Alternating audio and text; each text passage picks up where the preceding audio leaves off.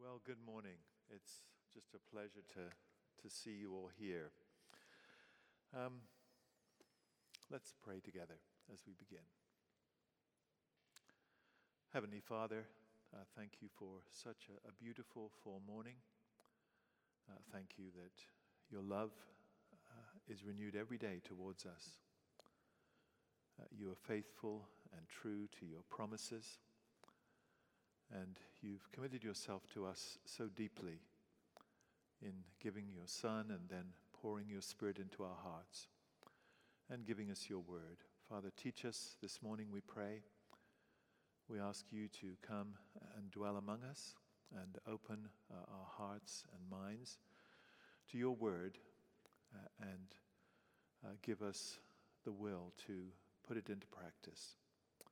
We pray in Jesus' name. Amen. Okay, really is good to see you, and uh, it was lovely to meet quite a number of you yesterday in the various discussion groups. Um, that was just a joy to get to see a couple of dozen of you face to face and uh, learn a little bit about you. Yesterday morning, I talked about really our glory as human persons, the way God has made us in His image, and the way He calls us both to love Him and to love others. And uh, I challenged us in our present setting culturally, where all around us we hear hate speech, including uh, from within the church, that this is not what the New Testament calls us to. That true spirituality requires us uh, to love our neighbor, whoever they are, uh, whatever they believe, however they live. You know, this uh, is the gospel of Christ. And we finished with Jesus' challenge uh, to us to, to love our enemies, to do good to those who hate us, to bless those who curse us, and to pray for them, and to do good to them. That is the calling of the believer. Now, today, what I want to talk about in this second uh, of our sessions is human sin and alienation and how we are to respond to that as people uh, who are sinners ourselves. You know, because we're not just talking about the people around us in the culture who don't love God, who don't believe in Jesus, who don't obey God's commandments, but are always finding new ways of disobeying them. Uh, and it happens very rapidly. I remember just in 2011, that's not very long ago. You were all alive then, even though you're all very young. Uh, President Obama is saying that marriage, of course, was between a man and a woman. Everybody understood that. Uh, and here we are just 11 years later, and nobody on the kind of left half of the culture or the more liberal half of the culture would say that today. And even many people on the right and many people in the church uh, have moved from the position which he held oh, as the most liberal senator in his voting record before his election as president. You know, he said that just 11 years ago, and it's hard to believe. It's like that was the Stone Age in terms of where our culture is now. And the pressure on the church to conform to what our culture is saying about same sex attraction and transgender issues and many, many other things. So, what about sin? It isn't somebody else's problem, you know, it's our problem. Where are we going to begin when we think about sin? Well, we first need to understand the, the depth uh, and breadth of sin, of rebellion against God and disobedience towards Him. I mentioned in one of our discussion groups yesterday that Francis Schaeffer uh, really had a broader view, uh, a deeper view of this subject than any pastor uh, I met probably uh, in my life. And I'm now just about to be 77. But he had such a deep and broad understanding of human disobedience and its consequences in our world. In his book, Genesis in Space and Time, he speaks there about the fourfold curse. That is the, the curse which alienates us from God, from ourselves, from one another, and from uh, creation. And this is very helpful in taking the impact of our disobedience to God and everybody else's disobedience to God really seriously. You know, we cannot understand the world in which we live unless we have a sufficiently deep understanding of sin. I had the privilege of having John Sanderson as a theology professor when I was a student at Covenant Seminary back in the 60s. And he, he was always used to say at the beginning of his classes, if you don't get sin right, you won't get anything else right. Now, I would want to go back a bit further and say, if you don't get creation right, you're not going to get anything else right. You know, believers don't start with sin, we start with the good creation and the goodness of what it is to be human as God's image bearers. But then we have to go on and talk seriously about the condition we're in because of our rebellion against God and our disobedience to Him. Now, that very helpful kind of little view of Schaeffer, the fourfold curse, I've extended into what I've called the seven pointed curse. And I'm not going to talk about that in depth this morning, but just to run through it very quickly for you to help us see you know, how wide the impact uh, of human disobedience is. You know, the first point of that curse is God's alienation from us. Nobody likes to think about that, in, including Christian believers. But that's actually where the Bible begins with God's just anger at human rebellion against Him and human disobedience. So, God's just anger. Yesterday we used, I read from 1 John 4, where John uses the word propitiation to talk about Christ's death for us. And that is the heart of his work on the cross is propitiating the just wrath of our heavenly Father. So we begin with God's alienation from us, his righteous anger at our disobedience and failure to worship him. Secondly, uh, our alienation from God. This is true of every human person. I was sharing with uh, Max scholars last night. I was asked by your president to give a brief account of my own conversion. And it was a year after I had become convinced that Christianity was the truth. Before that, I'd wanted to kill myself. I had been seriously suicidal and had actually gone out to do that, to throw myself over a cliff. But when I found there were actually answers to the very basic questions I had about human existence, and in particular about the problem of evil in the world and the terrible suffering there is, you know, I found these wonderful answers that God's Word gives us that were shared with me by my friend Mike, the Canadian who eventually led me to Christ. But it was a year after I was convinced Christianity was true. And I was glad to be alive that I finally bowed before God and came to believing faith in Jesus. Nobody wants to find God ultimately. That's exactly what Paul says in Romans 3. Nobody seeks God really truly. God is seeking us.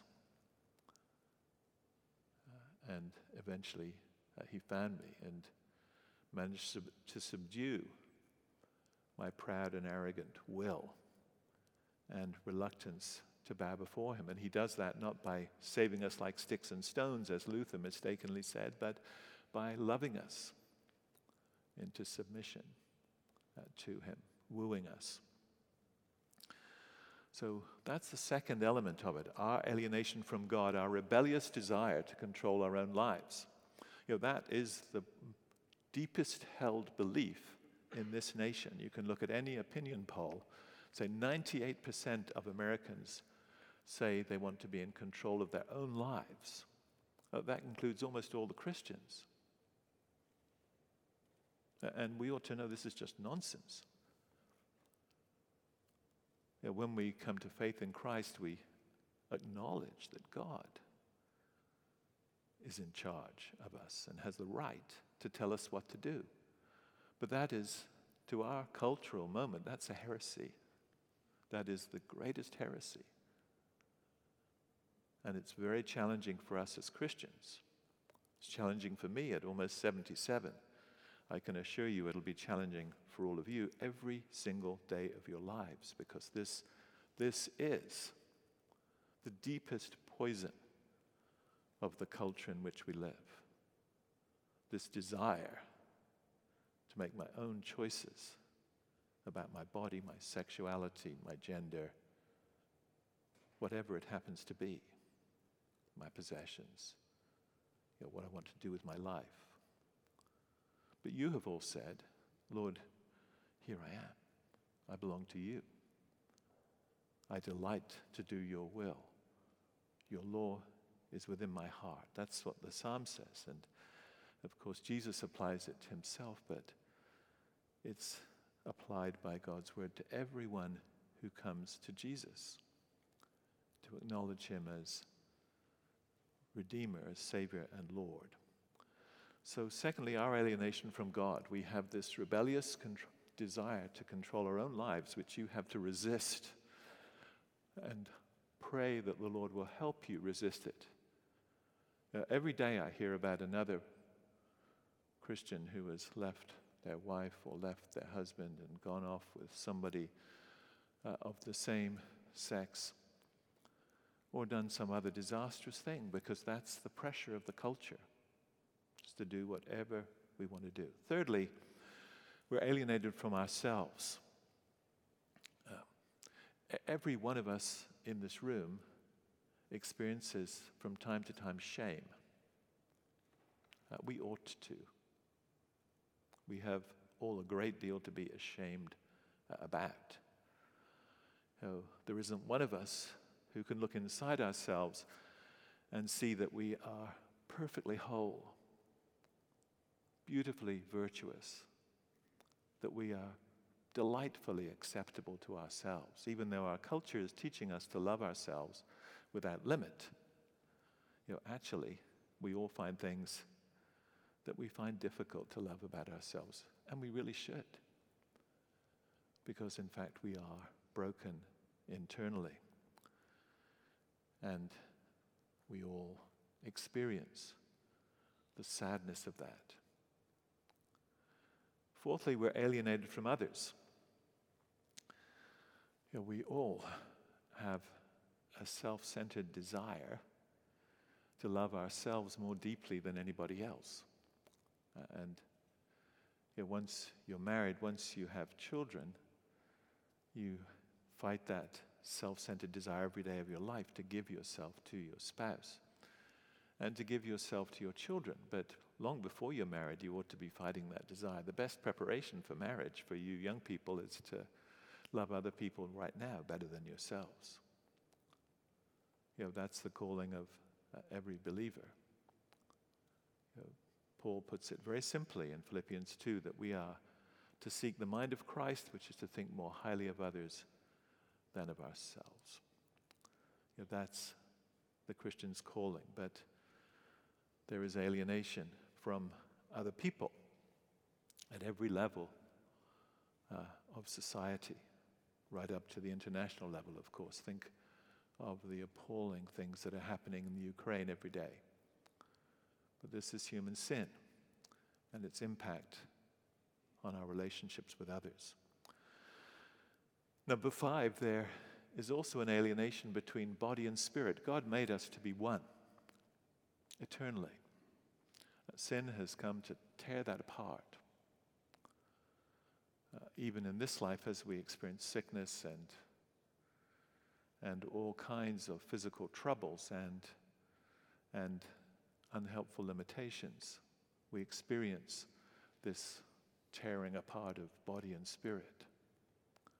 So that even physically we're not able to do the things we want to do. And of course, at my age, that becomes more evident uh, every day. Um, but for some people, of course, and I'm sure some of you have struggled with it. You see this in people who struggle with anorexia and bulimia, where a person really is no longer in touch. Their body and their spirit are really not one.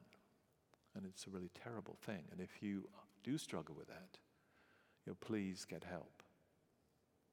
It's a really terrible, terrible thing. But all of us experience it, of course, in the most acute way in death itself, where body and spirit are torn apart. And that's why Paul says it's not until the resurrection, the redemption of our bodies, that we become fully the children of God. Because God made us to be one. So we experience this alienation between body and spirit even now, even before death. There's also alienation from us to the creation in which we live. We abuse this beautiful earth on which God has set us. We fail to fulfill our calling to be careful and faithful stewards of the earth He's put in our charge. I love to grow things, it's one of my passions. But uh, I don't do it very well, and uh, I'm always uh, doing it inadequately. And all around me, I see all kinds of dreadful damage to our world uh, done by people for purely selfish and thoughtless reasons. And finally, of course, there is a curse on creation itself. Paul says it's been subjected to vanity as part of God's judgment on us. So it's not possible for us to create utopia in this world and imagine that really we're able to make things right here. Uh, we, we aren't. We cannot. It won't be until Christ comes that the creation is made new. So, this is the depth and breadth of our sin. It affects every aspect of human existence, every possible relationship with anyone and everything around us. That is our condition. And in fact, it's, uh, in one sense, this little brief outline of sin and its impact is, is one of the elements of the good news of the Christian message. That it helps us to understand the world in which we live in a way that nobody else can really understand it. If you think the world is the way it's supposed to be and that life is the way it's supposed to be, uh, you're just lost. Utterly lost. That's where I was before I found the answers that God's Word gives us. It just makes life completely absurd to imagine that this is the way things should be. Now, as we think about that breadth of sin and its consequences and the depth of their impact on human life and on everything in uh, our world, it's uh, also a helpful framework to understand the work of Christ. Oh, his salvation, his saving work, his redeeming work, his coming uh, in the incarnation to be born as a little baby in our world and to live a, a righteous and virtuous life without any disobedience at all, and then to bear our judgment on the cross and to be raised again and to give us the promise of his return to make all things new. As we understand, seek to understand what Jesus has done, it addresses all seven of those alienations and ultimately will overcome them all for us. That is what we're looking forward to. Just the beauty of this biblical message, which is so broad and so deep that Christ is coming to make all things new, as the book of Revelation uh, puts it. To renew everything, not to make something utterly different, but to renew everything and to make it the way it ought to be. It's only when we see that Christ's work is so broad do we understand the greatness, the wonder, the beauty of what He has done for us, is doing for us, and what He will do. And only then do we also understand the breadth and depth of our calling to be truly spiritual. Because to be truly spiritual, our faith and our daily obedience has to impact every one of these aspects of the curse and the impact of disobedience and rebellion in our lives. Now, that's where we should begin as we think about sin with this broad view. But let me come to a more personal question where should I begin? Where should you begin? You know, as uh, an individual believer. Now, know, many Christians today will tell you we need to just put on our armor and get out and fight for God in the world. Um, well, actually, that's not where we are to begin. Um, Jesus tells us we have to begin with our own sins. That's where we have to begin. Let me read Jesus' words to you from Matthew 7, where he challenges us to begin with ourselves. Judge not, that you be not judged. For with the judgment you pronounce, you will be judged. And with the measure you use, it will be measured to you. That's an alarming word.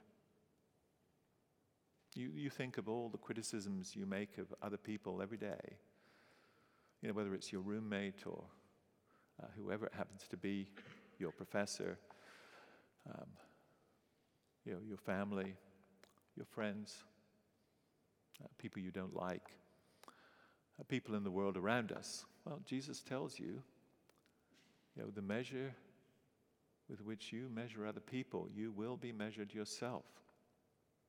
And then he makes it more alarming still. He says, Why do you see the speck that is in your brother's eye, but do not notice the log that is in your own eye? That's a wonderfully amusing image. Jesus very clearly had a sense of humor. You just think about walking around with a great log sticking out of your eye, uh, trying to observe a speck of dust in somebody else's eye. How can you say to your brother, Let me take the speck out of your eye, when there is this log in your own eye? You hypocrite. First, take the log out of your own eye, and then you will see clearly to take the speck out of your brother's eye. But actually, we never get to that place where our vision is really clear enough to judge other people and to take the specks of dust out of their eyes. So, what's my calling as a Christian believer? The Apostle Paul says, and it's fascinating to observe his letters from his earliest letters like Galatians and Romans, and then on through letters like Ephesians, where he talks about his own sin, as he does in Romans, and then his pastoral letters, 1st and 2nd Timothy and Titus. But it's there in these letters he wrote at the very end of his life that Paul comes to the conclusion I am the chief of sinners. One of the worst sermons I ever heard. Um, here I'm trying to take the speck out of somebody else's eye, but I, I won't say who it was. But uh, one of the most problematic sermons I've ever heard, let's put it that way, uh, said this. Uh, the preacher said, he was preaching on that passage in Timothy, and he said, scholars and commentators um, really disagree. They don't really understand what Paul means by this. He's obviously not saying literally that he is the chief of sinners. He said, For myself, I know many people more sinful than me. You know, I wanted to actually crawl right under, the, under my chair uh, when he said it. Um, because, you know, he's a man that I love. But that's not right. You, know, you and I are called to regard us to regard ourselves, myself, as the, chief of the sinners that I know and of people that I see, whether on the television or here on the radio, or in a movie or out in the culture, or the people around me, difficult people in my family, uh, whoever it is. And the reason for it is this the more you love God, the better you, you get to know Him. The more deeply you understand his laws, which are this wonderful uh, recipe for a virtuous human life, the more uh, I listen to Jesus and hunger for righteousness, the more I see the beauty uh, of holiness. And it it truly is beautiful to see a person who is living a life uh, of self sacrificing love every day of their lives. It is beautiful. And the opposite is so ugly. It was so moving at the Queen's funeral, and Queen Elizabeth II was a deeply committed believer in Jesus Christ. If you watched any of the funeral and burial services, the one in the memorial service in St. Paul's Cathedral, the funeral service in Westminster Abbey, and then the burial service at St. George's Chapel, she chose every hymn herself and every reading, and they were all focused on the person of Christ and all the music. And the Archbishop of Canterbury, when he was talking about her life, said she had devoted herself to a life of loving service. And he turned to the 500 presidents and kings and queens and prime ministers from all over the world, with the exception of a couple of people who weren't invited. Um, you know, he turned to them and said, uh, for people in the world, a life lived of self sacrificing love is very rare. But among people in power, you hardly ever see it. And then he said these very powerful words. He said, Those who cling to power and enjoy their power will be very soon forgotten. You know, those who live a life of self sacrificing love, it will be remembered with love, as the Queen was and will be. So the more I hunger for righteousness and see the beauty of holiness, the, the, imp- the effect of that of those things, knowing God better, loving God better, seeing Him more clearly, seeing the beauty of His character, longing to emulate that in my own life, falling in love with His commandments, desiring to live them out in my relationship with my wife, my sons, my daughters in law, my grandchildren, my students, my colleagues, my neighbors, the people around me, everybody I meet in every setting, in the grocery store or wherever it happens to be, or when I'm driving along the road or, or listening to the news. That the more I fall in love with those things, the more I see my own shortcomings.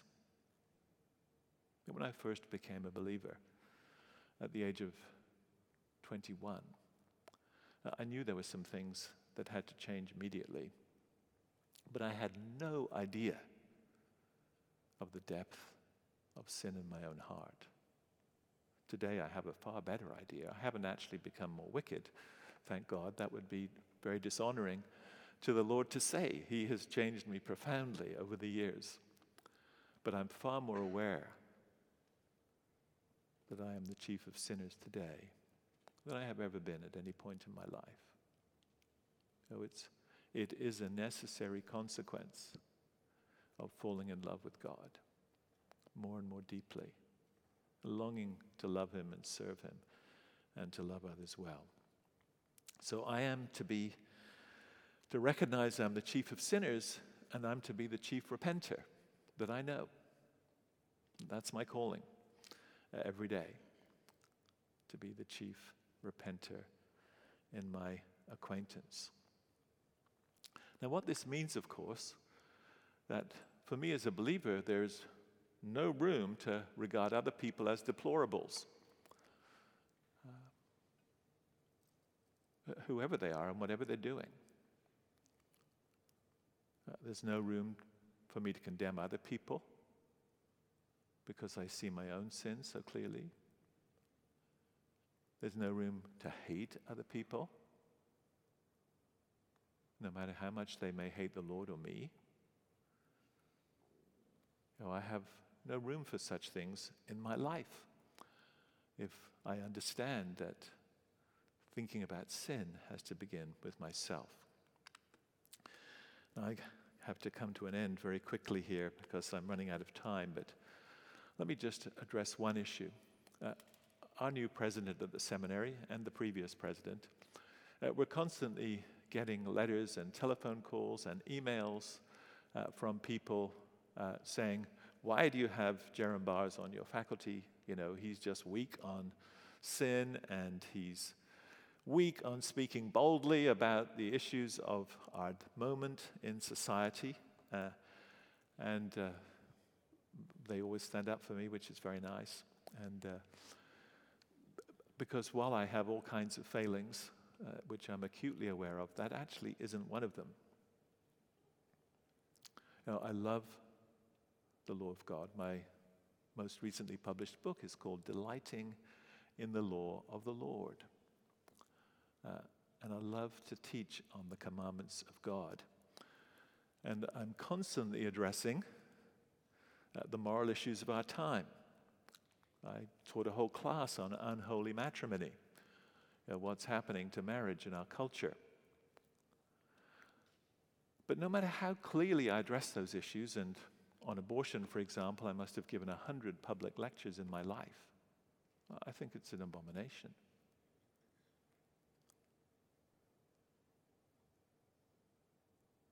and on all of these other issues.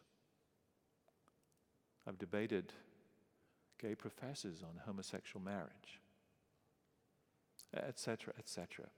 I don't want to defend myself here.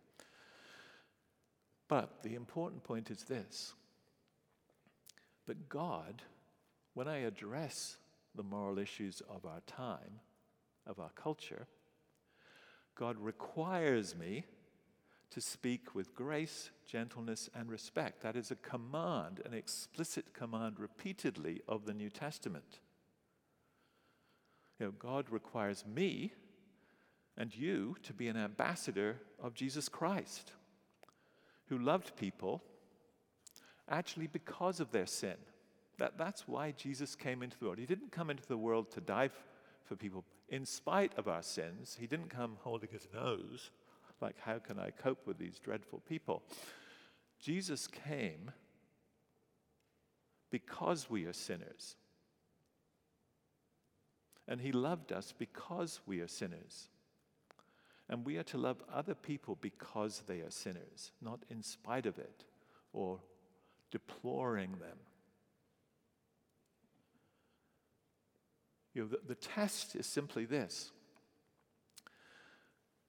will the person who's practicing the sin that I'm speaking of, abortion, you know, same sex relationships, uh, pornography,